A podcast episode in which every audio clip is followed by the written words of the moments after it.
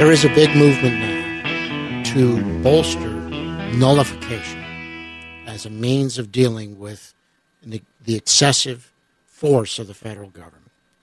Nullification is the right of the states and the right of the people. And what it basically says is that if an unconstitutional law or act or regulation or whatever is put forward by the federal government, the state has the right to nullify that and say, basically, we are not going to have any part of that at all because it's unconstitutional, number one. And number two, we as a sovereign entity have the right to say no because we're sovereign and we have the right to protect ourselves as a state and our citizens. So, nullification, the push for nullification is a very important activity right now in the states. Some states are obviously a lot more active than others. Mm-hmm. Okay? But we're hoping that we can promote that concept generally among the states. We're seeing it now with the Obamacare, where mm-hmm. the federal government is coming, you need to set up your, your exchanges, and states are saying, ah, I ain't going to do it. That is, in essence, that is the essence of nullification. Mm-hmm. And that's very important. So I see when it comes to gun control and any kind of legislation that comes out of Washington, and you're right, we have no idea what's, nothing may come out. You never know what's going to come out up there. They may, obviously, they don't have a, an approval rating of 8% if they were doing something good. So you never really know what's going to happen. But whatever comes out, the states, we have to urge our legislators in the state legislatures to, to protect us. We cannot sit back.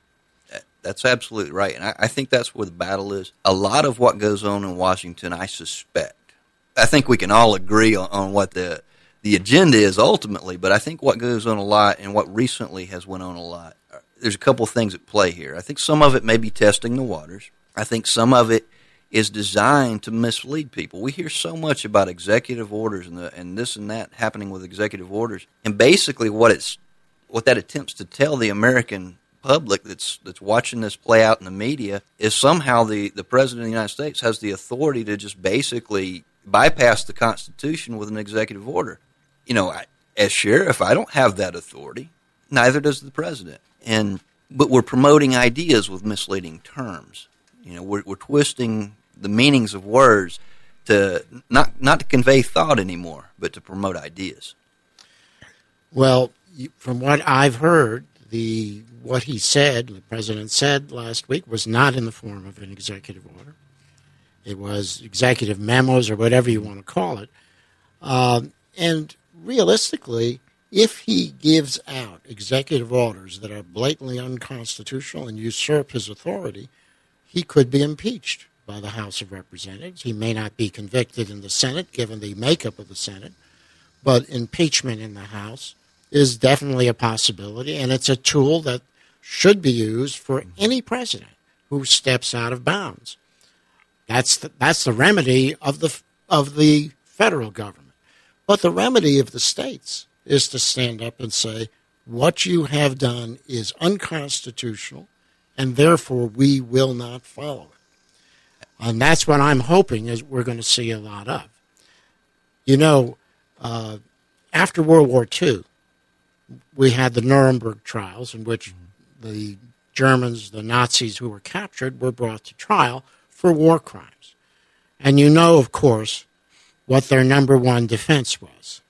Their number one defense was, I was only following orders. and that really says a lot, doesn't it? Because I know that you know that you have a moral obligation.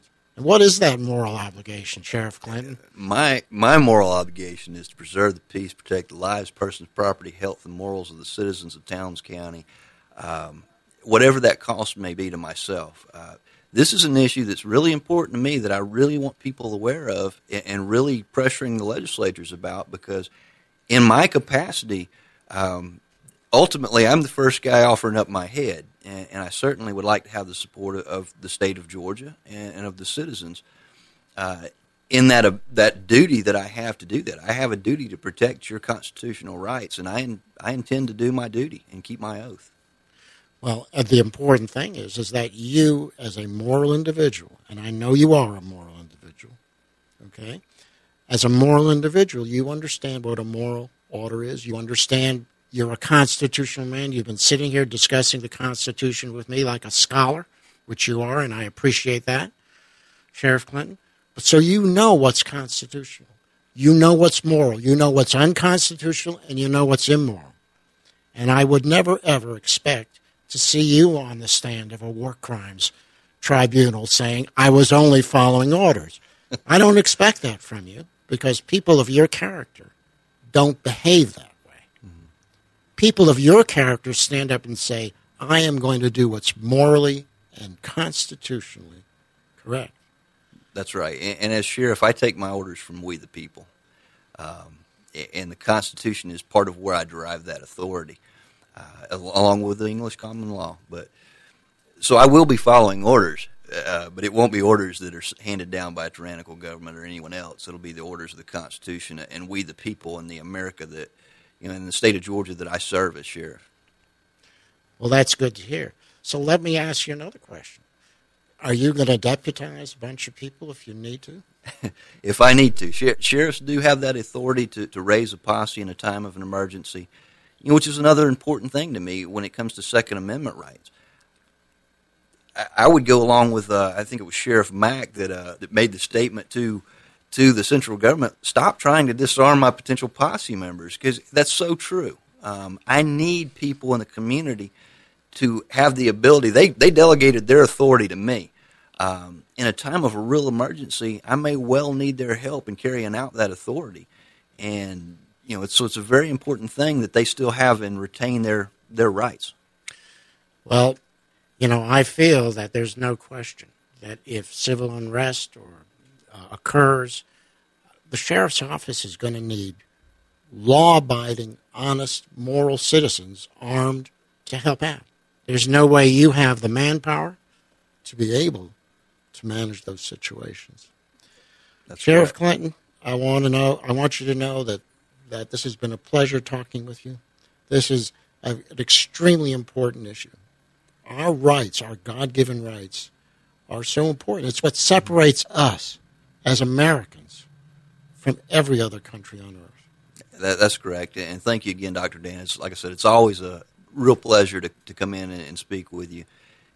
I appreciate the job that you do in informing Americans and doing your part to make sure that we understand what's at stake and, and what our rights are. Thank you, Sheriff Clinton. Again, it's a pleasure. I know you'll be back on Dr. Dan's Freedom Forum. Thank you. And that concludes another episode of Dr. Dan's Freedom Forum. Join the battle on our website, www.drdansfreedomforum.com. The rights to own private property that cannot be arbitrarily confiscated by the government is the moral right and constitutional basis for individual freedom. sin. me railroad steel. Call me the And call them muddy waters. And people, I just love to hear that old man sing. Hmm. Wait. Yeah, when I played the Hoochie Coochie Man, I get joy in everything. Everything, everything, everything gonna be all right this morning.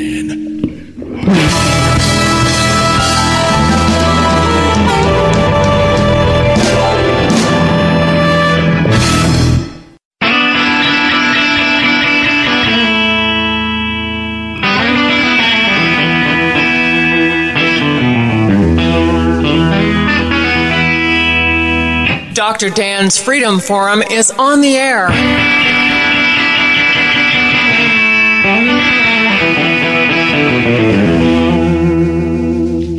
Never send to know for whom the bell tolls. It tolls for thee.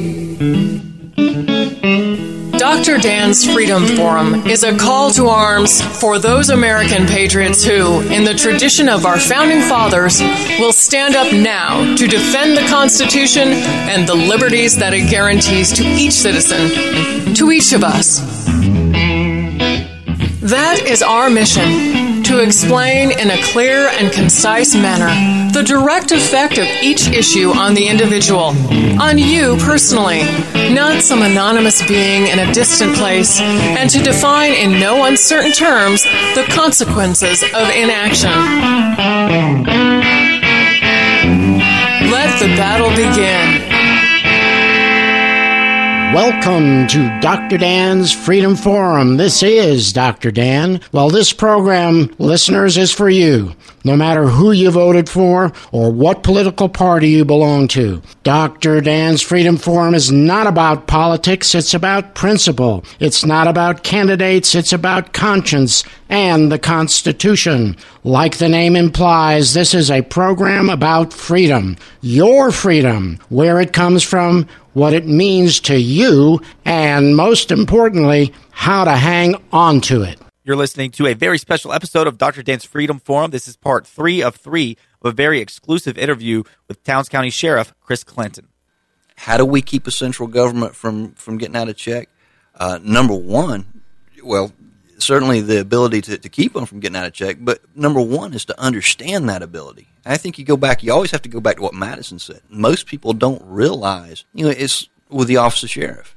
The only, I'm sorry, I, I got a lot of friends in law enforcement, but it's the only constitutional form of law enforcement in existence. Uh, the central government has three areas they can enforce the law. And they're the only law enforcement officer that's elected by we the people that answers directly to we the people. I may need in a situation like that to call on you to come assist me as a posse member. You're not going to be able to help me very much with a pitchfork. You know, I hope you'll bring your AR-15 eh, or whatever the situation calls for. I think that's really an important point. Is that if from all aspects we are entitled to be armed mm-hmm. with the latest weaponry and whatever we need to either be of service to you, to protect our family, to prevent a tyrannical federal government. Can you imagine if all of those Jews, gypsies, and other undesirables in, in Nazi Germany had been armed. Would there would it would have been a different story. As it was, they were because they were unarmed, they were able to take okay completely low level functionary type people who weren't even barely military, many of whom did not even have loaded weapons. And those millions and millions of people were slaughtered and forced into the gas chambers by people who didn't even have guns or even knew how to use them because the people themselves were unprotected. And that is unfortunately what happens time and time again. In 1911, Turkey established gun control, and from 1915 to 1917, one and a half million Armenians, unable to defend themselves, were rounded up and exterminated. Mm-hmm. The same thing happened in China, Guatemala, Uganda, Cambodia, all around the world. Is when you disarm people, a tyrannical federal government can decide that group, whoever they pick, that group is going to be exterminated. And you know what people don't realize? They say, well, that can never happen here. But that is not true. You can ask the hundreds of thousands of American citizens of Japanese descent who, on an executive order, by FDR during World War II were rounded up, stripped of their property, and incarcerated for the duration of World War II. So, again, it does happen. It can happen here. It can happen in any so called civilized country. And that, to me, is one of the critical, important issues in the Second Amendment. It's not for hunting deer. It is for protecting my family and for you to protect your family. But it's also to make sure that those people up in Washington don't get the idea that for some reason, some group of us, maybe people like me with bald heads, don't deserve to live anymore. We're all rounded off and sent off to the gas chamber, and I don't have a gun to protect myself. Right. And, and, you know, and as sheriff, my fundamental purpose for existing in that capacity is to to keep something like that from happening. It's my duty. Uh, Anderson said not only is it the, the, sheriff have the authority, but it, his duty um, when a situation like that arises to to do what needs to be you know determine what needs to be done and acting accordingly. And if you and the rest of the citizens around me don't have the ability to defend yourselves, um, you get down to a situation where in Towns County, I only have a handful of deputies. In a situation like that, I would need a tremendous amount of help. And uh, that's why sheriffs have the authority to mount posses. And it's very important that those posse members have their God given right to keep and bear arms if they're going to be a benefit in that situation. So let's talk about some of the practicalities of our current situation. We have a federal government, an executive branch, and a bunch of people who, elites, whatever you want to call them, who really understand that fact that as long as we're armed, they cannot make this a socialist nation. They cannot arrest people they cannot take away their Fourth Amendment rights as easily. They really are more constrained because they'll never they never know if someone they come to get will shoot back or not. Once you take away that protection, and that's what they want. Okay, make no mistake about it. That's exactly what they want, and we know why they want it. Mm-hmm. Then we are as vulnerable as the Jews in Germany, as the peasants in Mao's China, uh, or the intellectuals in Cambodia. I mean, we are vulnerable if we cannot protect ourselves. So, uh, I know that that's you. You understand that. Mm-hmm. I mean, there's no question in my mind that you do understand that. Absolutely. So, as they proceed, obviously, your role as the county sheriff is going to be in a spotlight. Mm-hmm. So, how do you see your role as the county sheriff when edicts, rules, regulations, laws, or whatever may or may not be coming down from Washington? Mm-hmm. What recourse do you have? What recourse does the state have? What recourse do the people have when unconstitutional? And we know that any laws that come out like that, any law that restricts our right to be armed and protect ourselves, is unconstitutional beyond any question. Mm-hmm. What recourse do we all have? Well, and I'll try to sum that down as much as I can, but there's a lot at play here. Um, going back, you mentioned executive orders. You know, one thing that's important is what is what is an executive order? If I order a deputy sheriff to go out here and do something that's lawful that I have the authority to order him to do, um, then that's I've given an executive order. Right? Sheriff's office is an executive office. Um, if I order a deputy to go out here and do something that I don't have the illegal authority to do, I've not issued an executive order. I've committed a crime, basically. Um, and here's what happens. Just like you'd mentioned when you were in the military, you swore an oath. As sheriff, um, you know, three times people have decided uh, in Towns County to, to give me, you know, the the opportunity to serve them as sheriff, and three times in that capacity, and several times as a deputy sheriff, I've sworn an oath to protect the Constitution of the United States and the state of Georgia. So help me God. Um, I have a duty, and it's a duty that's been handed down over more than two millennia of recorded history to protect those citizens. Here's the thing Article 2 never gave the President of the United States the authority to make law. Article 1, Section 8 spelled out the limited authority of the central government. Any order, or anything else that is against the Constitution of the United States and of the state of Georgia, I have a duty to protect the citizens. Period. I don't work for the president. I don't work for the governor. And I don't want to get into a situation where I'm making broad statements. I, I know a lot of sheriffs have written letters uh, without knowing yet what, what was going to come out. Um, but I will. I'm more than happy to make a public statement that as long as the people of Towns County allow me to serve as sheriff, and as long as the great state of Georgia recognizes that the sheriff is the chief executive law enforcement officer of the county, elected by we the people, no entity of any kind is going to be allowed to come into Towns County and co- take away the constitutional rights of the citizens, whatever those Second Amendment, First Amendment, whatever amendment, whatever those rights are.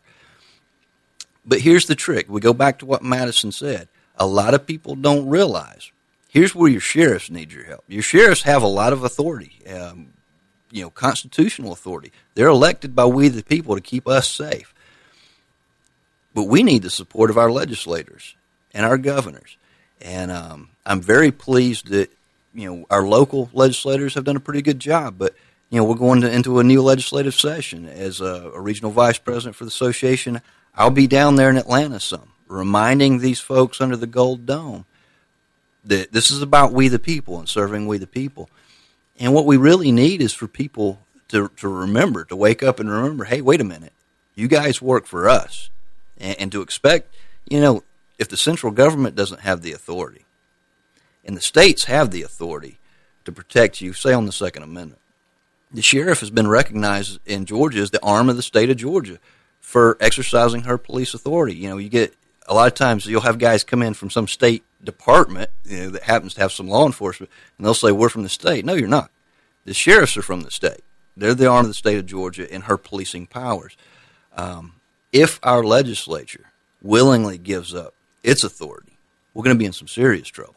And that's where the, to me, the real battle is in our state legislatures at this point, because I think it's a given that, that there are those in Washington who no longer care what the Constitution says. They want to see nobody's holding them accountable. They want to see how much can we get away with.